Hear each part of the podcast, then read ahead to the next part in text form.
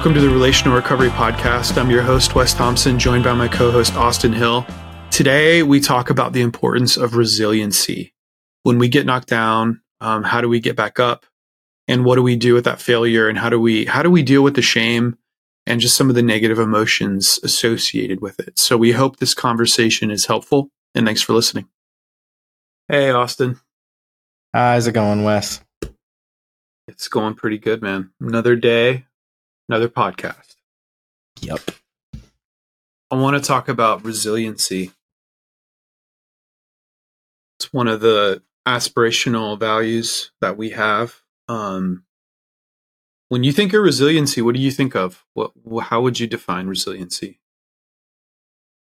Uh, the ability, I, what comes to mind first for me is your ability to handle the things that get thrown at you.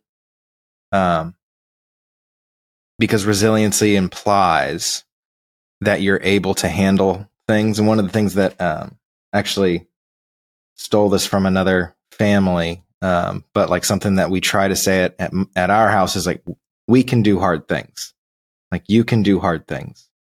The resiliency is the ability to push through and, and do hard things. So if something is hard, it's not like that's not a bad thing. It's just this situation is difficult. Um, this season is difficult. Whatever is going on, this event is difficult, but we can do hard things. And just acknowledging the fact that we can, we accomplish them and we get it done. It might not be like pretty, but it gets done. It's like that's resiliency. Okay. Nice. So yeah, it's, it's a, uh, it's interesting how much like I say that to my kids and then I need to say it to myself a little bit more often. It's like I can do hard things. So, and then we do. Well, there's courage in there too. It sounds like, you know, just the willingness to do to do scary things is courageous and it takes resiliency to to stay with courage. Yeah. hmm To not shy away from the challenge. When I think of resiliency, I always think of uh, the '90s um, Scottish anarchy song by Chumbawamba. Oh um, oh my gosh. the one that's like, I get knocked down and I get up again. Oh my gosh. Yeah, I just like how very specific that was. The 90s anarchist Scottish punk rock song. Yeah. Wow. Yeah. I think of that, you know because to me that's a good definition of uh, resiliency like when you get knocked down yeah. you get back up again mm-hmm. Which is important in recovery mm. yeah it's important um because recovery when you when we think about recovery you know we're often talking about substance use but we're also talking about all all sorts of like even on this podcast all sorts of recovery whether it's like some sort of sexual addiction or food addiction or um, yeah like like the class you know alcohol and and opioids and so on um we're trying like a part of recovery is trying to be something other than where we are which is like change you know somebody in recovery typically you know they're they're trying to stop certain behaviors and they're trying to start new ones. They're trying to replace those behaviors with something good and better. And with that comes challenge and it, it's hard. I mean, that's such an understatement, right? And I think, I think when we're in recovery, we need resiliency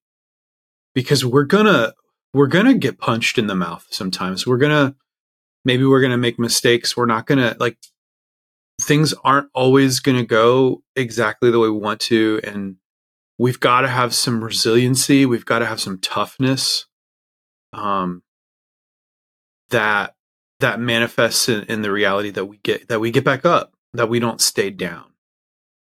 I think that's really vital for anybody who's really for anybody.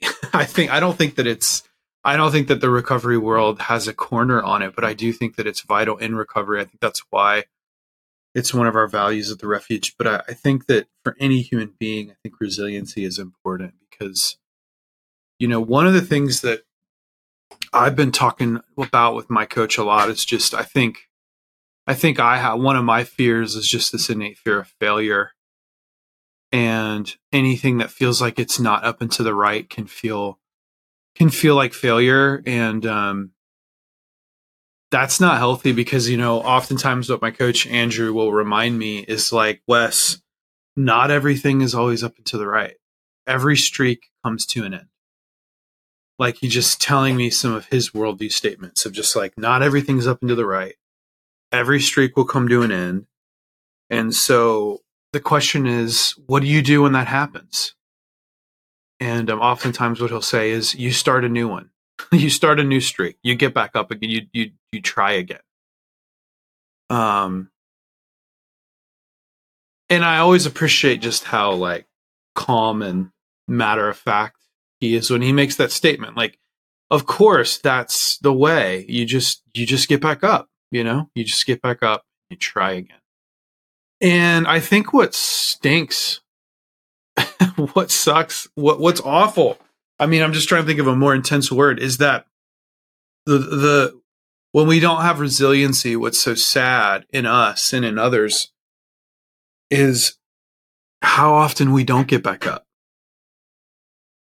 when when we mess up and I think that I think that in life, whether it's whether you're in a religious community or not, uh, you know, a church or, or faith community, you know, people we're trying to like live towards a certain ideal, and I think what what can happen that's tragic is is when people mess up instead of just getting back up and trying again. Shame and guilt uh, take over. And people tend to people tend to run away. And it's almost like well if i've if i've messed up i might as well just go all the way. Yeah it's it's like that failure is connected to something different thanks for listening to this episode of the relational recovery podcast. We'll be back tomorrow with part two in our conversation. We'll see you then